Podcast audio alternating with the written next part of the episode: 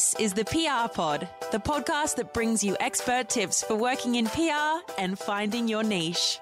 With your host, Brooke Burns. Hello, Allira. Hi, Brooke. I'm joined by Allira Carroll from Tonic PR, and today we're going to chat about PR proposals and budgets. By the end of the episode, you should have a good overview of what you should be including in a proposal and how to price it. And I just wanted to say that this episode will provide a top line overview. Your agency will have their own template and format for doing this, and the bigger the client, the more in depth you need to go into for the proposal. But this should at least set you on the right path of things to consider. So, for those who are new to the magical world of PR agencies, um, agencies have clients. They have a number of clients, and depending how big your agency is. So I'm a one person agency, and I have between six and eight clients at a time. Uh, Tonic is five, Five people, yeah. Um, uh, so depending on how many mouths you've got to feed in the agency, depends on how much business you need, and in whether they're retainers or projects, etc.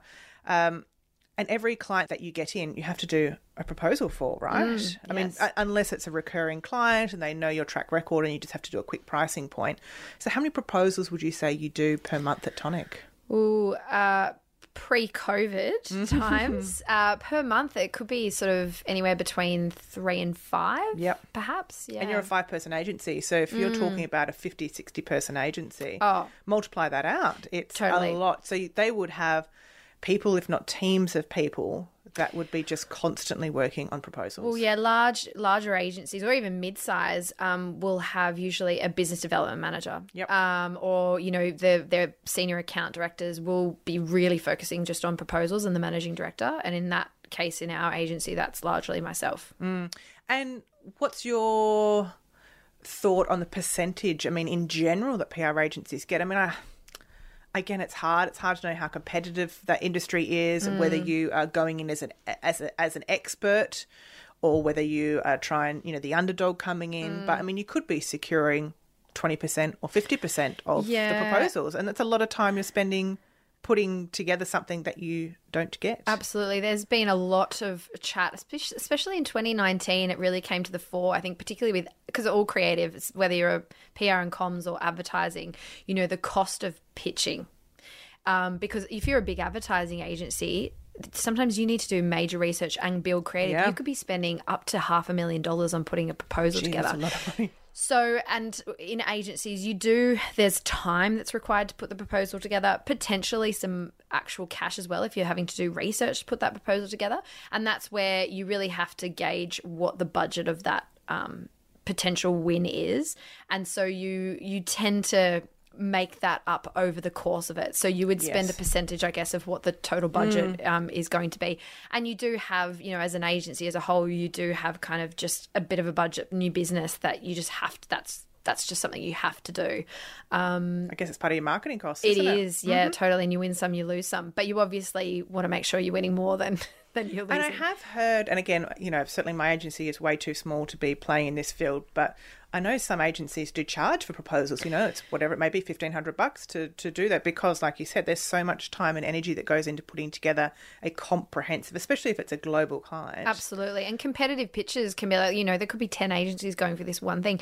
Really important, particularly in the smaller end, to qualify the proposals. So, you know, we get a lot of tire kickers sort of, hey, I'd like a proposal on this. And they really have no um, commitment in, in following through with it. Um, so that's up to the the MD or the business development director to ask the right questions at the start to qualify that they're actually serious and about weed it. out the ones that may not have a budget. and- exactly. yes. And we'll kind of get to this in a bit anyway, but I certainly know something that I found to be very useful, especially if we've been working in agency for a while and you know how much a, a project or a retainer roughly would be for Mm. that type of client, is to give them a gauge up front and say, look, you know, I think that'll be 3000 a month or 15000 a month. Is that in the ballpark? Because Yep. quite often you ask them what the budget is.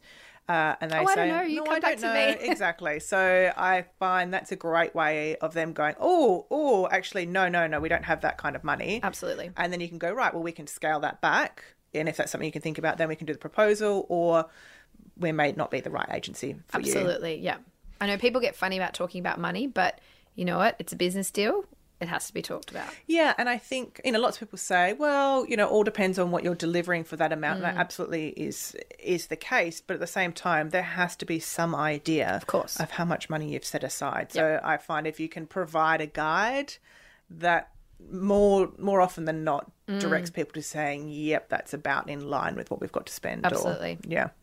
So from that initial discussion, someone has approached you. You've had a you've had a chat with them. You've worked out that yes, they're they're um, a, a client that you potentially want to work with. What information do you require from them to give you enough background to start putting together a PR proposal? So you do really need a brief, and it's on a very vast scale of what kind of brief you'll get. A really small business who's talking to you about a um, a PR campaign probably well, it definitely won't have a written brief, No. and they'll probably have not really thought about their objectives or anything. So it's really your job to help guide them through that. A question that we always ask is, what does success look like to you? What would you be happy with at the end? And that helps them kind of visualize it a little bit more. If you're going up to larger businesses, they will have a proper PR brief with you know business metrics and PR objectives that they need to be hit, and that's obviously a lot easier. And in that process, like if it is a, for example, a government um, project, they'll send the brief out, and then all agencies who are pitching for it have a certain time frame to come back with questions, and then all the answers to those questions are shared with everyone who's part of the pitch process. So there's kind of a sliding scale.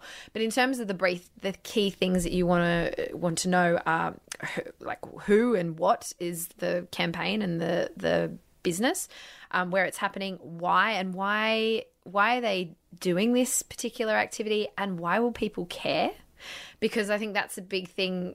Asking, you know, especially a business owner, why people would care about their business or product or service, they're very close to it and they think that it's important, but you have to put your kind of journalist hat on. Is this actually something that others will care about? When it's happening, the timings, um, and the budget. And talking about that, I found I was getting a lot of when I said, you know, what budget? Oh, I don't know. I'm waiting. Like, I need you to tell me. Now it's like, have you got, you know, three to five, five to 10, 10 to 15, 20 plus? And they're like, oh gosh, no, definitely not. Uh, definitely it's 5K or whatever.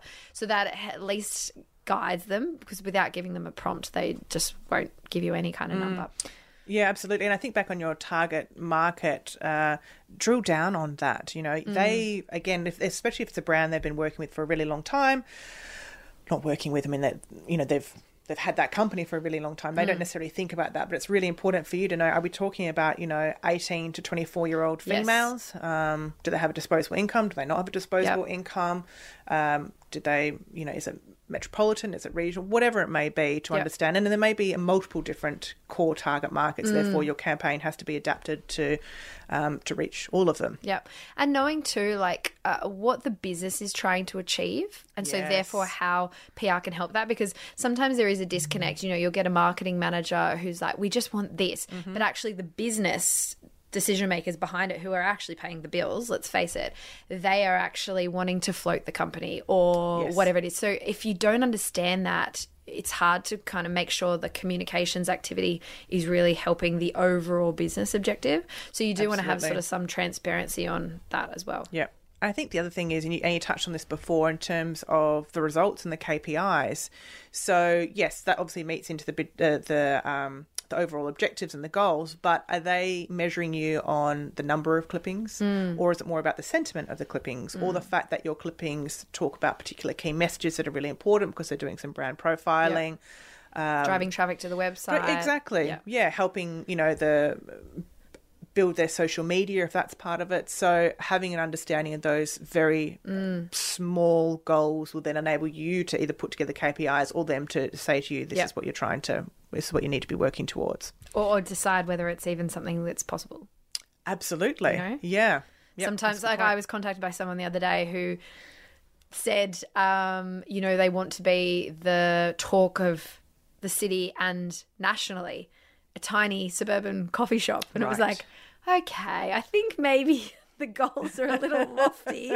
Um, so, and that's sort of, you know, sometimes the awkward part of our role, but it's sort of saying, you know, I know you think your business is incredible, but in the context of the wider industry, you need to be doing X, Y, and Z to be really a cut above everyone else. And no one likes to compare themselves to a competitor because they like to feel that they're very special and unique. But another question I put to them is, you know, if you had to emulate someone else's success, a competitor's success, who do you look at and go, that's how I'd like my brand to be? And I've, again, I've had that with a, um, a potential client that's come forward before and said, this is what I've got going on for my venue. I've asked that question. They said, oh, what I really want is this particular competitor and I've had to explain the 53 reasons why, Why? they will never have the media coverage that that particular Yeah. person and that va- and that venue does. So that sometimes is a good way of trying to get those expectations in line. Yes. So you've had that meeting, you've got all the information from the client. So the next step I would recommend is doing that brainstorming and researching because hmm. you've got the structure of what it is the client requires from you, but then now you've got to spend the time thinking about what you can do for them. How much time do you think should be spent on this stage? Because the reality is you also don't want to give away how you might do something. The the what you will do is what they want to know, hmm. but balancing that line between how much of a tactic do you give away? Where's the where's the balance in oh, that? it's a real tough one. And this is something that the industry is constantly talking about. Because, yes, you don't want to give away the big ideas, but if you're in a big competitive pitch, you got to give everything. Hmm. Literally, you are handing over your IP. And that's where the conversation around the whole of the creative industry and paying for pitches, that's the ultimate goal, I think. Um, it's still not there because you are literally giving away your your IP. And what's to say that another agency that's pitching is 20% cheaper than you? And the client says i really want to do this but i want you to do it because you're cheaper. That happens all the time. Yeah. um, so that's that's definitely a difficult one. I think um, in terms of preparing a proposal you must be a somewhat if you're an expert better but at least a somewhat expert of that particular industry.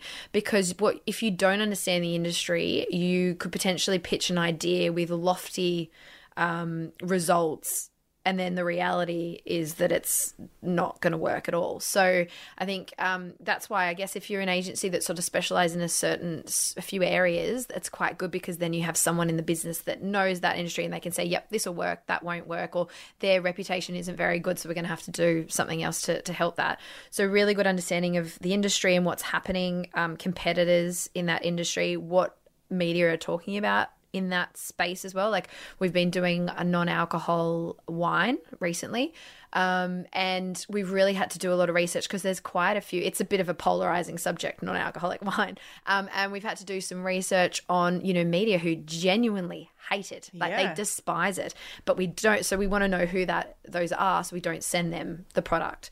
Um, so you know we need to dig into that and make sure that we're reading everything that there is about that space um, trends, so forward thinking. So, and that's a big part of being in PR, I think, is knowing kind of what is coming up. So, looking at America or Europe because they're usually a little bit um, further ahead from Australia. So, you know, things like the Future Laboratory have some amazing, amazing insights, and there's other, you know, companies that do a lot of research on different trends and things. Knowing that, so you can kind of bring that into your proposals. Um, the newsworthiness. So, really, you could even test this. You know, if there's a particular product or campaign that you're doing a proposal for, I sometimes, and I'm not, if I'm just like, mm, I don't know if media are going to love this or not, I'm just not sure, I'll tend to call a friendly journo and say, like, is this going to Yeah. fly or is this totally weird? Um, and that's been really helpful as well.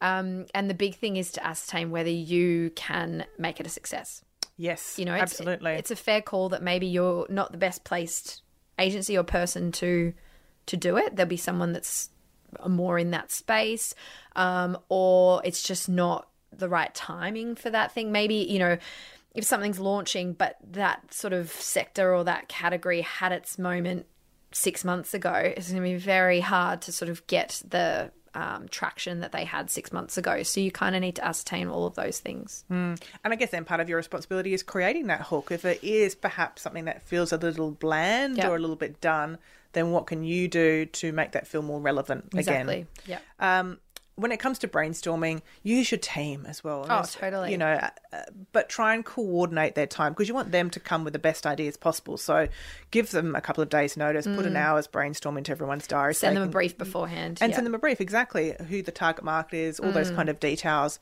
um, and then pick your team for ideas and Yeah. concepts and or um, spitball is that the right word? Um, yeah, spitball. I, I feel like there should be a better word than that. Uh, ideas off them. You know, you may Yeah. have some tactics that you think would work, and they're like, oh, no, you haven't thought about this, etc. So You can also look like uh, I think there's a website called PR Examples, like overseas, Mm, I have come looking at that. case studies and stuff. You know, if if you're looking after a beer brand or something, looking what some other beer brands have done overseas, there's some really good ideas. It'll just be a thought starter as well. Obviously, I'm not going to copy the whole campaign, but it might spark an idea. So Mm. look at other case studies. And you know, you could subscribe to things like PR Week. Mm. Um, I think there's another one called PR Daily in the US. And again, they uh, talk about case studies and examples Absolutely. and things that are just launched. And there may just be ideas in there. So again, those weekly newsletters or whatever they may be just helps to have these little little ideas, Yep. you know, sparked at the back of your brain. Definitely. Um, and I think also in this research and brainstorming stage, start thinking about the strategy and the and the broader strategy and the timings of how that's going to work. And if there's multiple tactics, you know, there's a media relations component, there's an events component, there's influencer engagement, there's uh, social media that's going to run alongside all of that. How is that all going to plot out together? And um, and especially if you do have that budget guide. What's the reality of what you can do? It's all great and well. You've got 15 amazing tactical ideas Yeah. but they can only afford for you to yeah execute two of them. So what, are the, best ones and, and Yeah. Mm. how they're going to balance against each other? When it comes to actually creating the proposal document, look, there's no right or wrong way of how to put the information together, but there should be a logical flow to Mm. it. What order do you tend to put the information in? Yeah, so we ours are structured as we have sort of a, a brief section. So we sort of summarize the brief up front. Um, we then include the business objectives and the PR objectives. Um, then we will include insights. So um, it could be on future trends, the current market, what media is saying about that particular space. Do Um, you, sorry to interrupt there, do you incorporate any challenges at that point? So, you know, you've just launched or there's just been 13 new lipsticks launched in the Yes. last two months that are the same color or really whatever. important. I can't remember the campaign that we did recently, but there was um, there was quite a big challenge. Like it was sort of they were late to market essentially, and so we absolutely flagged that up front because all of that you essentially that that start of it, you know, the the brief, the objectives, uh, and the insights and challenges. Like what you found is sort of then going to st- form the strategic approach. So all of that is up front, and then you go into um, and also your target audience, so who Yep. you're targeting, and then you go into the strategic approach. And so our strategic approach is usually worded sort of like drawing on this insight and that challenge or whatever. Our approach is going to be X, Y, and Z. Um, and then we have an overview of the tactics to kind of carry out that strategic approach and then go through those in detail. And then we'll have um, a measurement. So, how, how we're we going to track it all, uh, the metrics and timeline, and then obviously the budget breakdown. And bigger agencies certainly will also include who will be working on it. I mean, if you're Yes. a small agency, then in that initial conversation, you're probably given them an overview of your agency. And there's one person, there's five people, there's 10 people. But certainly the larger the agency, especially if it's a quite a competitive pitch, they want to know who exactly will be working on that account and what their experiences is that will be relevant to that brand. Yes, we do include that. There's also we have a credentials deck. Mm-hmm. So this sometimes is sent at the brief stage, like when they contact us and we say, "Okay, do you want to know a little bit more about us?" But often we'll save that and send it as a separate um, file or present it with as a separate file with the proposal, um, because then we can tailor the examples and case studies in there to that specific business, um, and that does have a detailed breakdown on the team as well. In the um, the document, like I guess there is an account management section too, where we will say, okay, you know, as part of um, working with our agency, you know, client services includes WIPs and you know we'll manage all reactive media relations, um, an end of campaign report, etc. I think that's the important part of it, and we'll get to the budget shortly. But you need to be detailing what you will be delivering for whatever amount it is that Mm, you're to be very charging. Exactly. So they need to know what's included and um, and potentially what's not included. I certainly know that when I'm putting together a proposal, if there was a variety of things we chatted about in that uh, in an initial meeting, in the first couple of meetings, and they've indicated they want to do four or five different things in the campaign. um, and I've done the proposal and got to the budget and realised they can't afford to do that, Mm. then in the proposal I'll say, look, these are the these are the elements plus these are additional things that Yes. you you can't actually afford, but these would be really essential to have if you can, and then kind of separate those out just so it's very clear what's included and what is Yes. an additional. Scope creep is the term, I believe. I don't know, creep. Yes, scope creep. So essentially, and it happens all the time. And agencies, look, it's just a part of the nature of it that you overservice, um, particularly at the start of a new campaign. But if you've got a very clear scope, you know, we are doing two media releases. We will have five WIP meetings over the course of the campaign. You know, we will um, do the send out to 20 media. Uh, It has to be really specific because then there's no sort of room for, oh, but like, we want to send it to these extra 20 people. You know, that's a lot of time for an agency. So you can at least go back and say, well, anything else that's not listed in the scope, so we'll cost that out. Mm-hmm. So it's really important as an agency to have that scope outlined. And when it comes to creating the budget, the cost estimate, whatever whatever it may be called in your country or your state or wherever you are in the world, there's different ways to go about it. So you can either do mm. value pri- value based pricing or hourly, and so the hourly goes through and determines what the different elements are of the campaign. Which members of the team will be working them and allocating literally an hour rate to it. So for a mm. media release, it could be the account executive will spend four hours on it, the account manager will spend an hour on it, and then account director will spend 15 minutes or half an mm. hour or something like that. Yeah. And so you know from the total of that, that's that's how much, and then everyone has got a different rate. But the value based model works a little differently. So talk me through that one. Yeah, so um, you can use this. I mean, it could be part of a retainer. So you could say, you know, the client says we've got ten thousand dollars a month, um, and so you can either make that up of hourly hours or you can say we will deliver it's essentially saying we will deliver this for that amount so we will deliver two press releases and um, have 50 media visit each month, something like that. So it's based on the outcomes. Um, so it might take you, you know, if you were tracking hours, it might take you a lot less because you're super efficient, or it might take you a lot more. Ideally, it, it's less.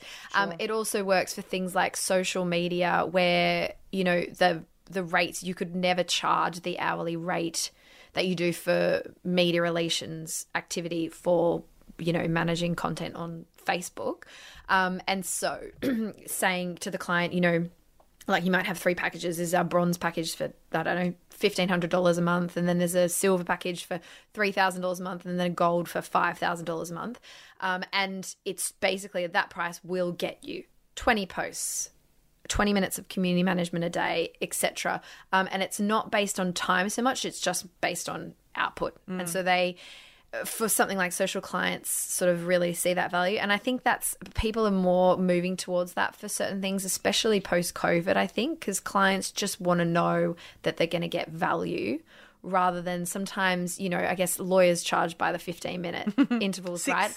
six six minute intervals. I mm-hmm. mean, you know, and so and you know everyone obviously you need lawyers so you you just do it. But there is that oh yeah they're charging me like every second that they're Yeah. talking to me. And i think you know in this post covid world where everyone's competing for kind of a smaller pie um, and clients are more focused on what am i actually getting out of it i don't have infinite hours to just pay someone um, that value based pricing model will actually be seen a little bit more because they can see okay for this amount i'm going to get this And I guess the other thing to consider when you're putting together that budget is it's not just the PR consultancy consultancy fees you've you've got to keep in mind. Mm. There's third party costs. So if you have recommended that they do a launch event, you will need to put in a guide of what they should be expecting to paying. Mm. So you might have to, and this is part of your researching process. Go away, go Quotes. right. Yeah. You know, I'm going to use an event stylist. They're going to manage all of it.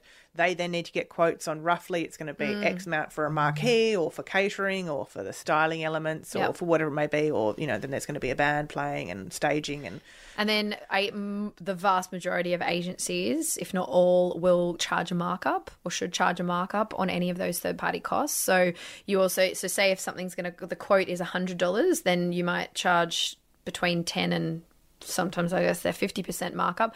And the markup is, you know, essentially like, especially if you're doing a $20,000 event, right? Chances are, particularly if you're working with a bigger company, the PR agency will have to outlay that cost. And it might be 90 days before you re- recoup that cost. So that is a big burden on an agency's cash flow.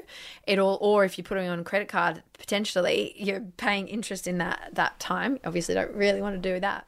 But so for the um, the contacts that you bring, you probably negotiated a better price because you're a, an ongoing client of this, the person that you're sourcing the quote from.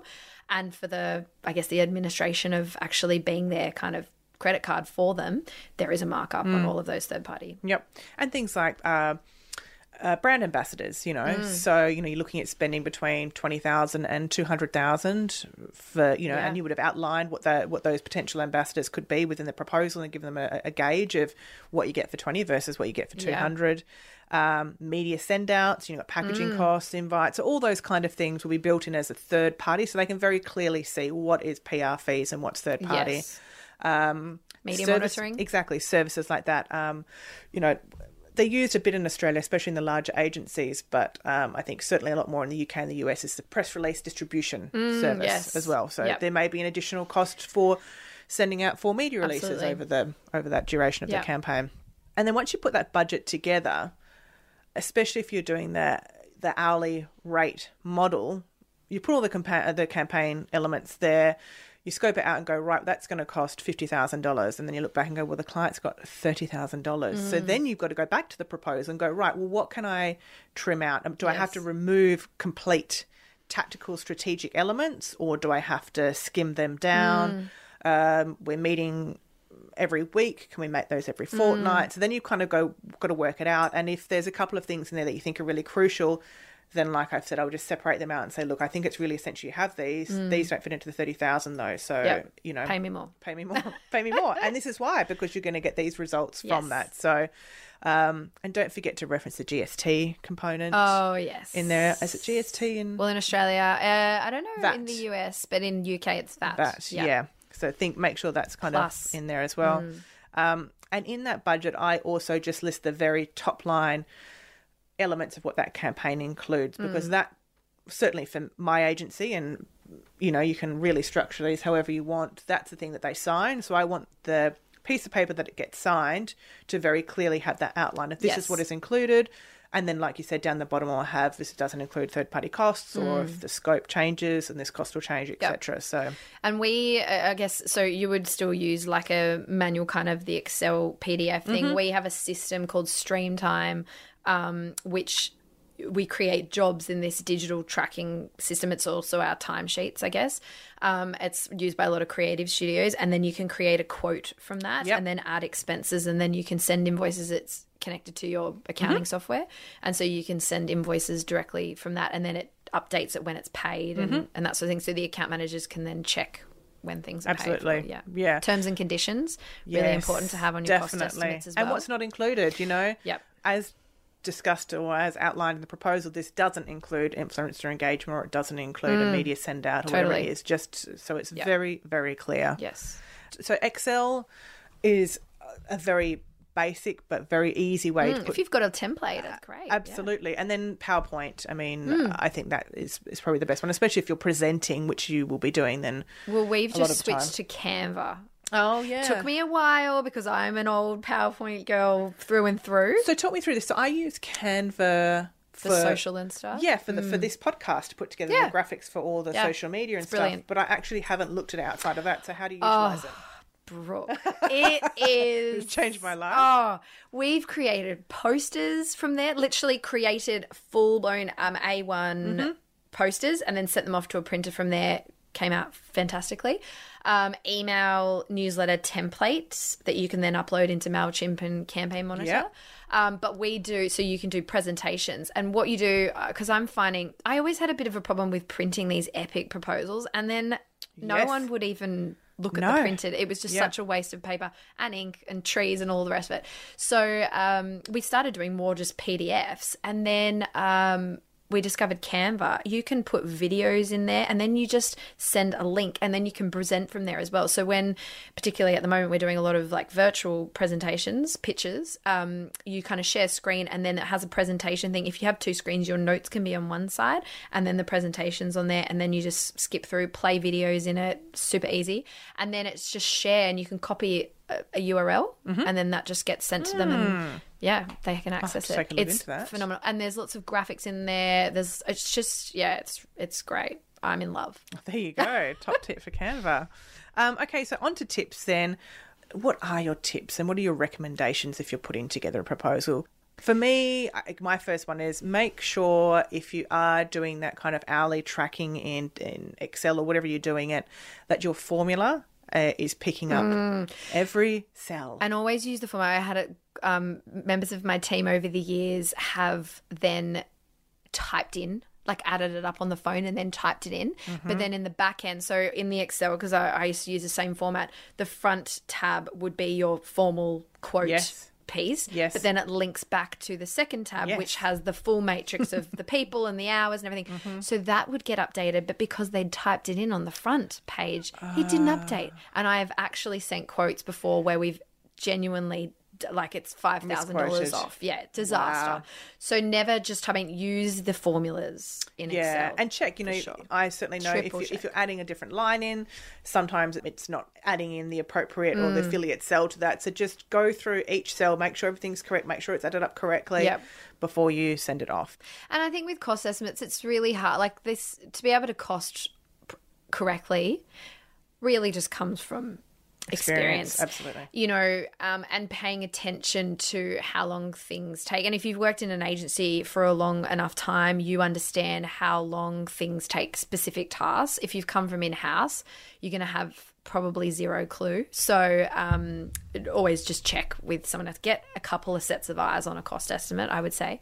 In terms of my tips for doing a proposal, break it down and delegate do your research. So you go into it's just like if you were writing a media release. Like if you do all your research and you have all the info, it's going to be a hell of a lot easier to put it together and even map it out like on a piece of paper. Just scribble like, yep, okay, this is a strategy. Draw a little diagram and then spend the time on the proposal because that's the time consuming the formatting and all of that palaver. Um, but break it down and delegate and maybe, you know, delegate it to people if in your agency someone's really strong on the influencer side of things. Say, can you go and do that section? You go and do that section. Um, and then let's reconvene like you were doing a uni assignment, essentially. But hopefully everyone is being paid so they will actually do their part. Uh, and then come together and then put it all together so it flows. Yeah, and think about if you are doing the hourly model, um, you can't you can't charge out for someone not being great at their job. So you have to estimate and go right. It should take an account executive three hours or two hours or fifteen hours to do that particular element. Um, if you don't have a particularly strong or effective account executive, and that would takes your one 30 hours, you can't charge for that. You know, there, there's Yeah.